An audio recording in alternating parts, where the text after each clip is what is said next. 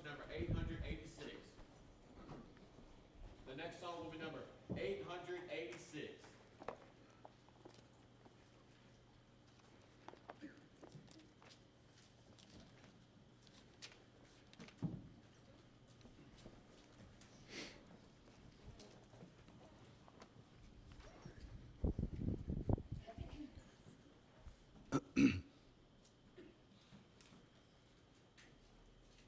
I want to welcome everyone to the service this morning. If you're here visiting with us, we're especially glad that you're here. We hope that you know that you're our honored guest, and we'd encourage you to come and be back with us at any time that you're able to come and worship with us. I hope this morning that as Dusty was reading, uh, that you were following along in Galatians chapter 5.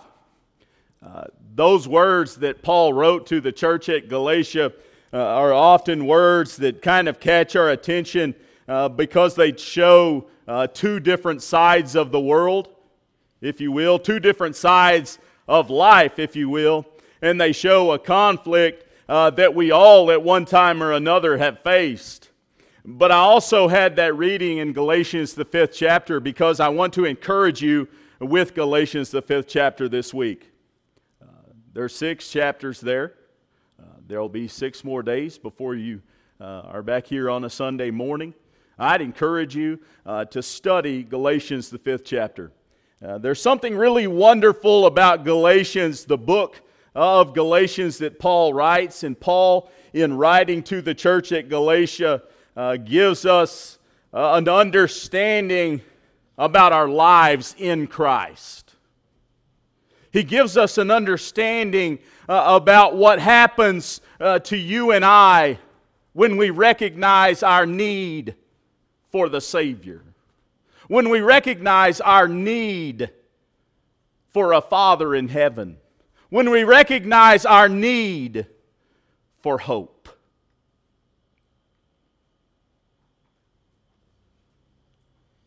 You know, a few weeks ago, uh, Ian, if you were uh, blessed to be here with us. Ian spoke to us about God teaching us to number our days. And certainly in times like this, we all need to learn to number our days. Last week, Brother John taught us about the views of the perspectives of the cross, and he talked there about the sinners there on the cross and a recognition of the one who hung there uh, for you and I. You know, if you look at Galatians, the fifth chapter, it says there the works of the flesh. And there's a number of things that are named there adultery, fornications, murderers. Those type of things that really bring about strong emotion.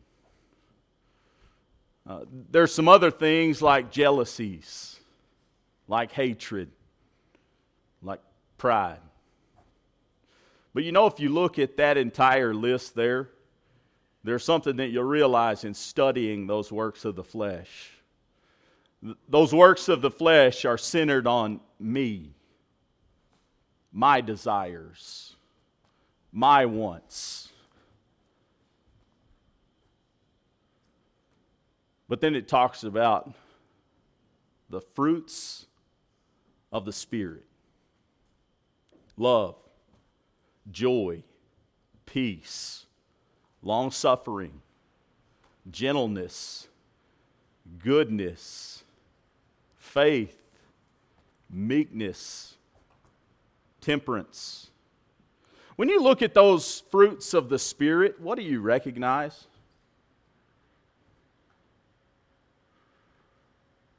That they only matter when shared.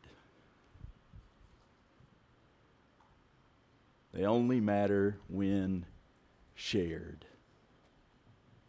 That's why it's fruit of the Spirit. I want you to look at Matthew, the 13th chapter. Uh, Matthew, the 13th chapter, there's a number of parables that Christ gives his disciples here, and there's something that we learn about agriculture. And that is, evidently, everyone in those days understood certain things about agriculture. In fact, it's earlier in this chapter, Matthew chapter 13, that we learn about the parable of the sower. The sower who goes about spreading seed, and as he spreads, that seed falls on certain ground. And Jesus is using that parable to teach. So I want to look at Matthew chapter 13, beginning in verse 13. Verse 13 says, Another parable put he forth unto them, saying, The kingdom of heaven is likened unto a man which sowed good seed in his field. But while men slept, his enemy came and sowed tares among the wheat. This word tares here is, is a word that we use as weeds. His enemy came and sowed weeds among the wheat and went his way. But when the blade was sprung up and brought forth fruit, then appeared the tares also. So the servants of the householder came and said unto him, Sir, didst not thou sow good seed in thy field? From whence then hath it tares? I want to tell you, Jesus was using this parable for a very specific reason. And in fact, he goes on to tell his disciples the purpose of it. But I need you to be a little more basic this morning. What does this teach us about seed?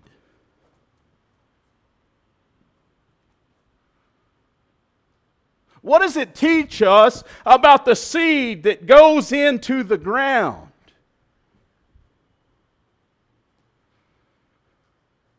Jesus is teaching here, and he says a man took good seed, and it was planted.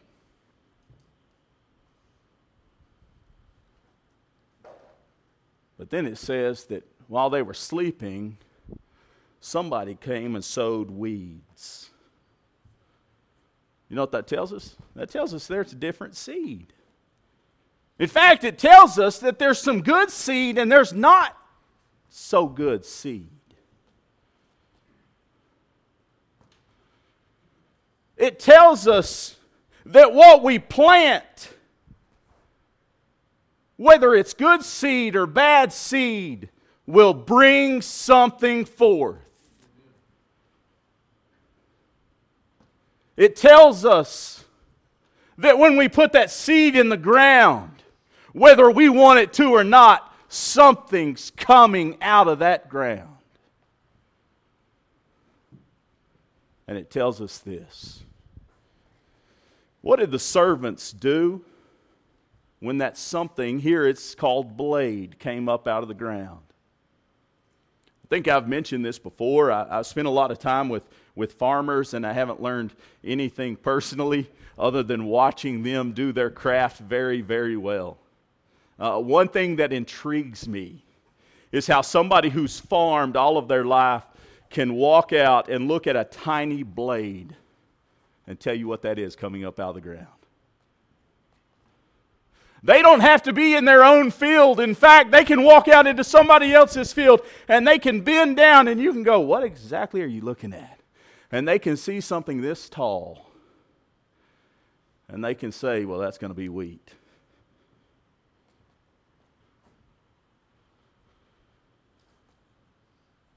What did these servants do when they walked out into that owner's field?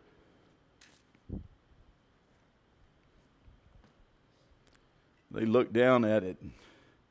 They recognized just by the blade somebody's put weeds out here. So they ran into the master and they said, oh, did, Didn't you put good seed in the ground?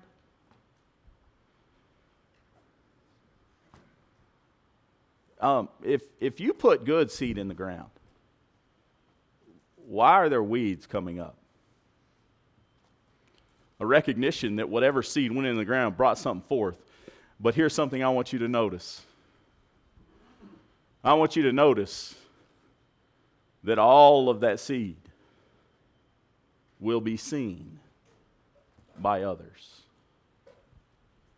Let me ask you this when was the last time you checked your seed?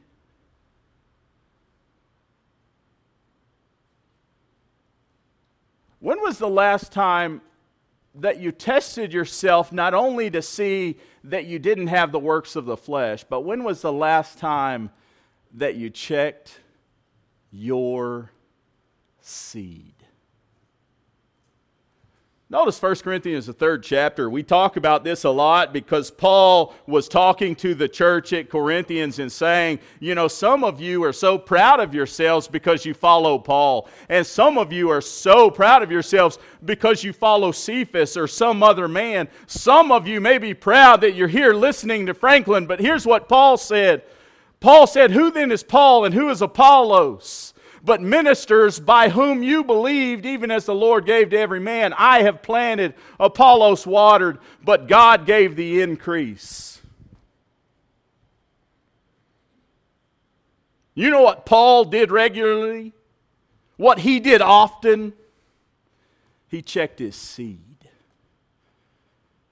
He tested himself. He examined whether or not the fruit that he was showing to others was in fact growing the fruit he desired. Back in Galatians, the fifth chapter, uh, there at the end of the reading, the Bible says, And they that are Christ have crucified the flesh with the affections and lust. If we live in the Spirit, let us also walk in the Spirit. Let us not be desirous of vainglory, provoking one another, envying one another. I want you to notice something here that Paul said after he read out these works of the flesh and also the fruits of the Spirit. If we notice what Paul was saying here to you and I and to the church at Galatia, Paul was saying, Test yourself. Because the easiest thing you can do is speak the words, I am a Christian. The easiest thing you can do in life is to say, I belong to Christ. But Paul said that speaking those words aren't near as important as walking in the Spirit.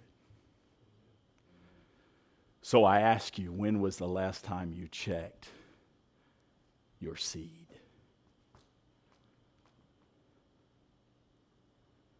Because whether you like it or not, every single one of us are sowers. Every single one of us are putting seed in the ground.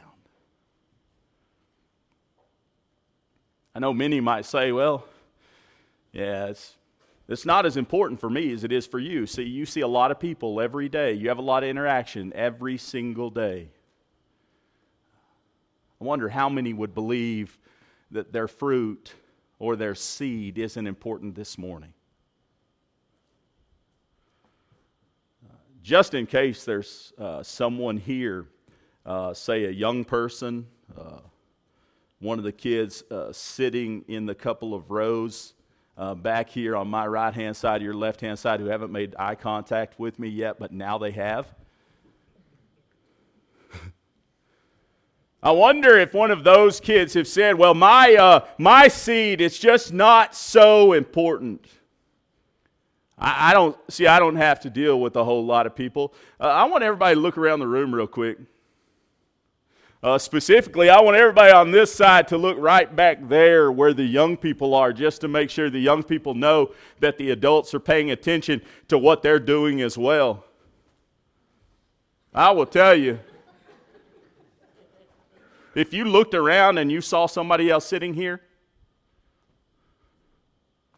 guess what? This morning, your seed matters to about 80 people right now.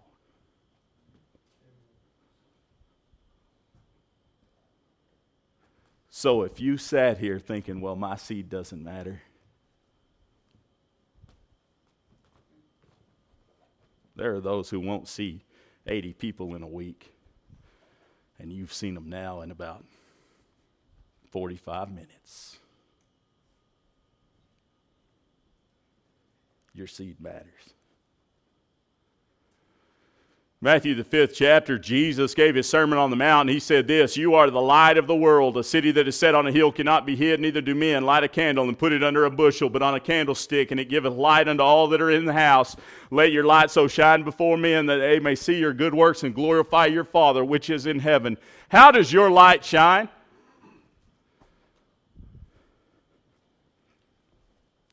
What you notice, Jesus said this You are the light of the world. Uh, do you see the opt out provision up there?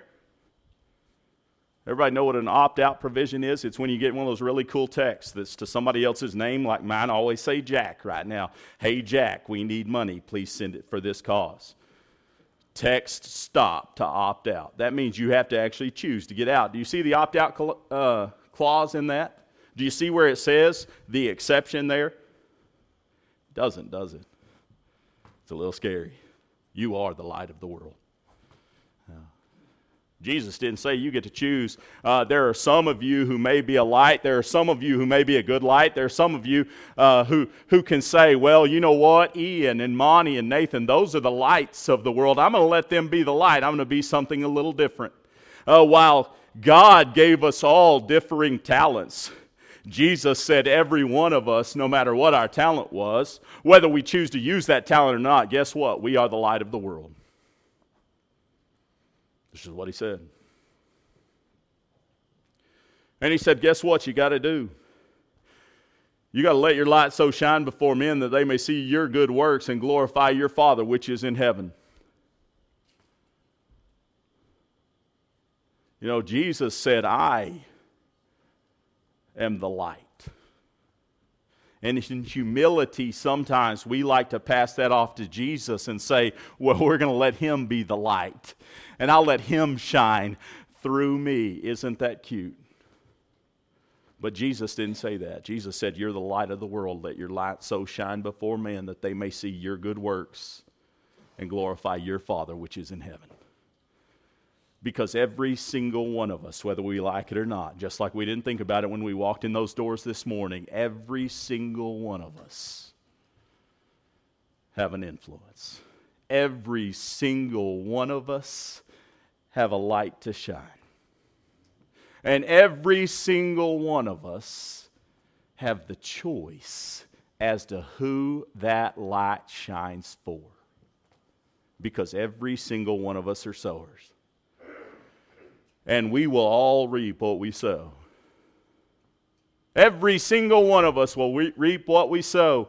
You see, when the, the owner of the field that Jesus talked about there put good seed in the ground, you could call that good seed cotton. And in a good year, that's the choice. This is not a good year for cotton unless you've got irrigation. But uh, whatever the good seed may be, that good seed may be tomatoes. That good seed may be an apple tree. That good seed could be whatever good seed you want to put in the ground. But I'll tell you this if you put weeds in the ground and you expect to grow cotton, you will be disappointed. If you put wheat seed in the ground and expect to have an apple harvest that year, you will be disappointed if you put the seeds of the flesh in the ground and expect to reap the fruits of the Spirit, you will be disappointed. If you sow the seeds of hatred and expect to make a harvest of love, you will be disappointed. We will all reap what we sow. There in Galatians, the sixth chapter, beginning in verse 7, Paul writes, Be not deceived, God is not mocked. For whatsoever a man sows, that shall he also reap. For he that sows to his flesh shall of the flesh reap corruption, but he that sows to the Spirit shall of the Spirit reap life everlasting. And let us not be weary in well doing, for in due season we shall reap if we faint not. You know, Paul, writing to the church at Galatia, said, Look, there are certain things that are of the flesh and there are certain things of the spirit, and we all want that. The flesh says this I want to call myself a Christian, so that I may get the praise of man. But I want to feed this flesh. I want to feed this pride. I want to feed me. But Paul says that there are spiritual seeds. That there are spiritual seeds that if you sow those seeds, you will reap the fruit thereof. You know what he said here? He said sometimes that may take time. Sometimes that may take time. You know, we've heard from this pulpit a number of times. There's a number of evangelists who say, When is the best pl- time to plant a tree? 20 years ago. The best time to plant a tree is 20 years ago. Uh, I'm learning that at the house. Uh, we've had some trees in the ground now for just over a year, and I'm going to tell you what, they're still tiny. You know what's hard for a kid to do? Climb in a tiny tree. Because trees aren't just for bearing fruit, but trees are for climbing for kids. And I'm going to tell you, when a tree is just taller than daddy, but still only this big around, it's hard to climb. But you know, the great thing is, um, when grandkids are here, hopefully those trees will be a little bigger. Hopefully, those trees have been taken care of where grandkids and great grandkids can enjoy those trees. And you know what that tells you? Sometimes it takes time. Sometimes you plant those seeds of love and you want that tree to be real big, real quick. Sometimes we get our expectations that if we show love and we show joy and we show peace, then we ought to have a full grown tree that everybody can climb in and hopefully you could carve some out and you could drive your car through it. Man, that would be fun. But sometimes you got to plant a seed so that years down the road you can reap that harvest. Luke chapter 6 tells us, For a good tree bringeth not forth corrupt fruit, neither doth a corrupt tree bring forth good fruit. For every tree is known by his own fruit. For of thorns men do not gather figs, nor of a bramble bush gather they grapes. A good man out of the good treasure of his heart bringeth forth that which is good, and an evil man out of the evil treasure of his heart bringeth forth that which is evil, for of the abundance of the heart his mouth speaketh. Anybody ever tried to get an orange from an apple tree? It's hard to do. You ever tried to get cotton from a corn stalk? Nope. You know why? It's just not how it works. But have you ever tried to show love with a hate filled heart? But you want others to believe it's loving anyway. You ever been envious of somebody and tried to praise them with your mouth? You know what that is? That's trying to get an orange from an apple tree. That's trying to pick a pecan from a little jalapeno plant. And oftentimes that's what we want to do, right? We want to hope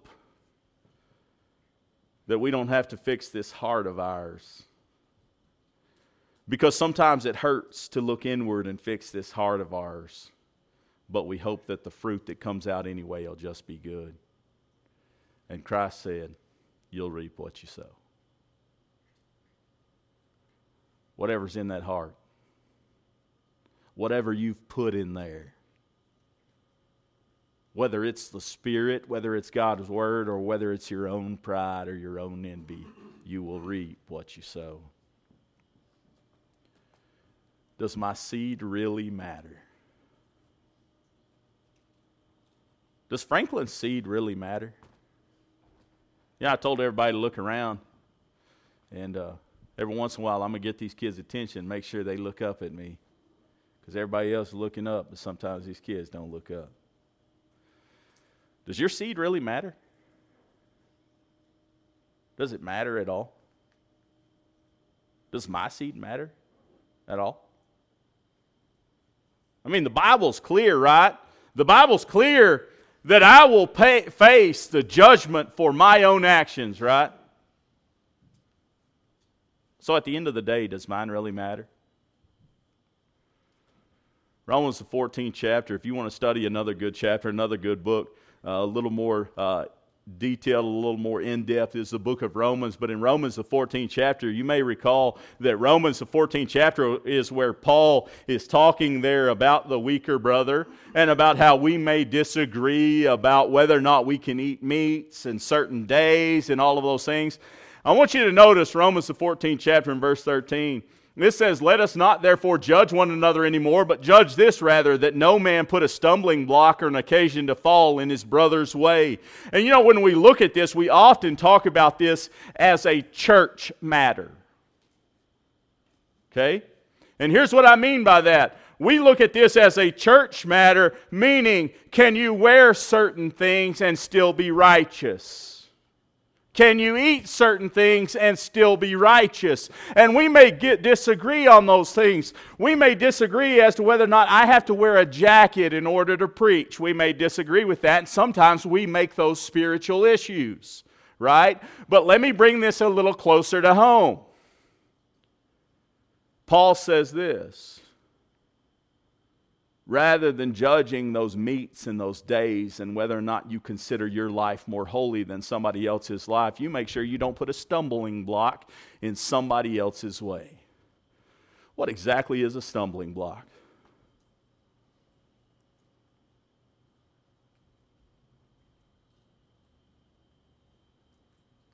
I wonder when the last time we determined whether or not the words that we say are a stumbling block for someone else. I wonder not whether or not we've thought about the last time that we had interaction with somebody, whether or not our attitude, our actions in that inter- interaction were a stumbling block. What's it mean to be a stumbling block? Go back and read Romans. Romans wasn't talking about whether or not uh, me being a stumbling block and my actions and my words being a stumbling block would make you a better person in your day to day life. He was talking about our souls.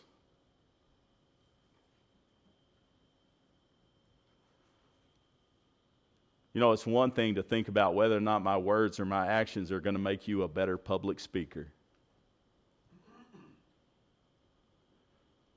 It's one thing to wonder whether or not the way that I treat you or act toward you is going to make you a better worker.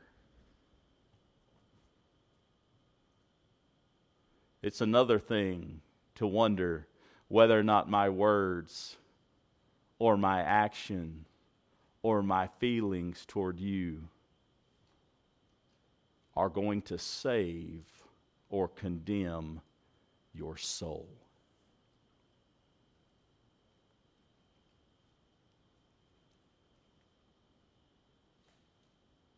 It's one thing to think about whether or not my words or my actions towards you might affect you for the next 90 years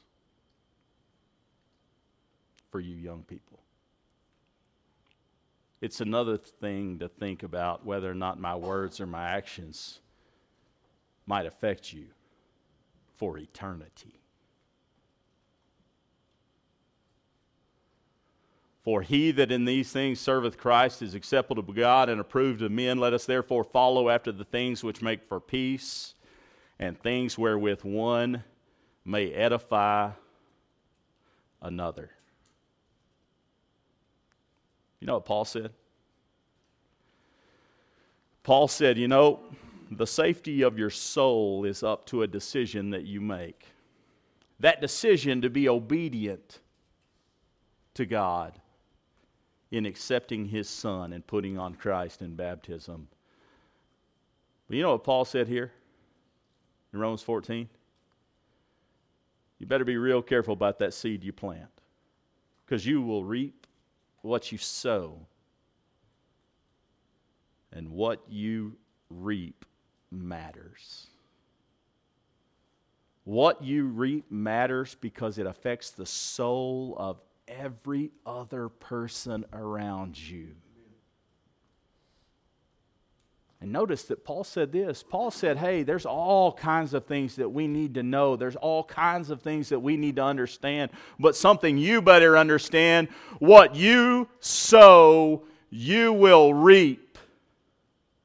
And you make sure that what you're reaping edifies another. It's important that we edify ourselves. It's important uh, that we build ourselves up. It's in, important that we encourage ourselves in the Word. But you know what's more important? That we edify, encourage, build up one another. Notice Matthew chapter 5 You are the salt of the earth, but if the salt has lost its savor, wherewith shall it be salted? It is thenceforth good for nothing, but to be cast out and to be trodden under foot of men. I would imagine every man, woman, and child within the sound of my voice knows what salt is. Can you imagine uh, taking some salt and putting it on and it's lost its flavor? I know there's one who can imagine. But you think about that loss of flavor, and you know what you're eating? Dirt. I mean, it's just rock, give you a little extra texture, but that's not what you put salt on food for, is it? You know what Jesus said? You are the salt of the earth. You are.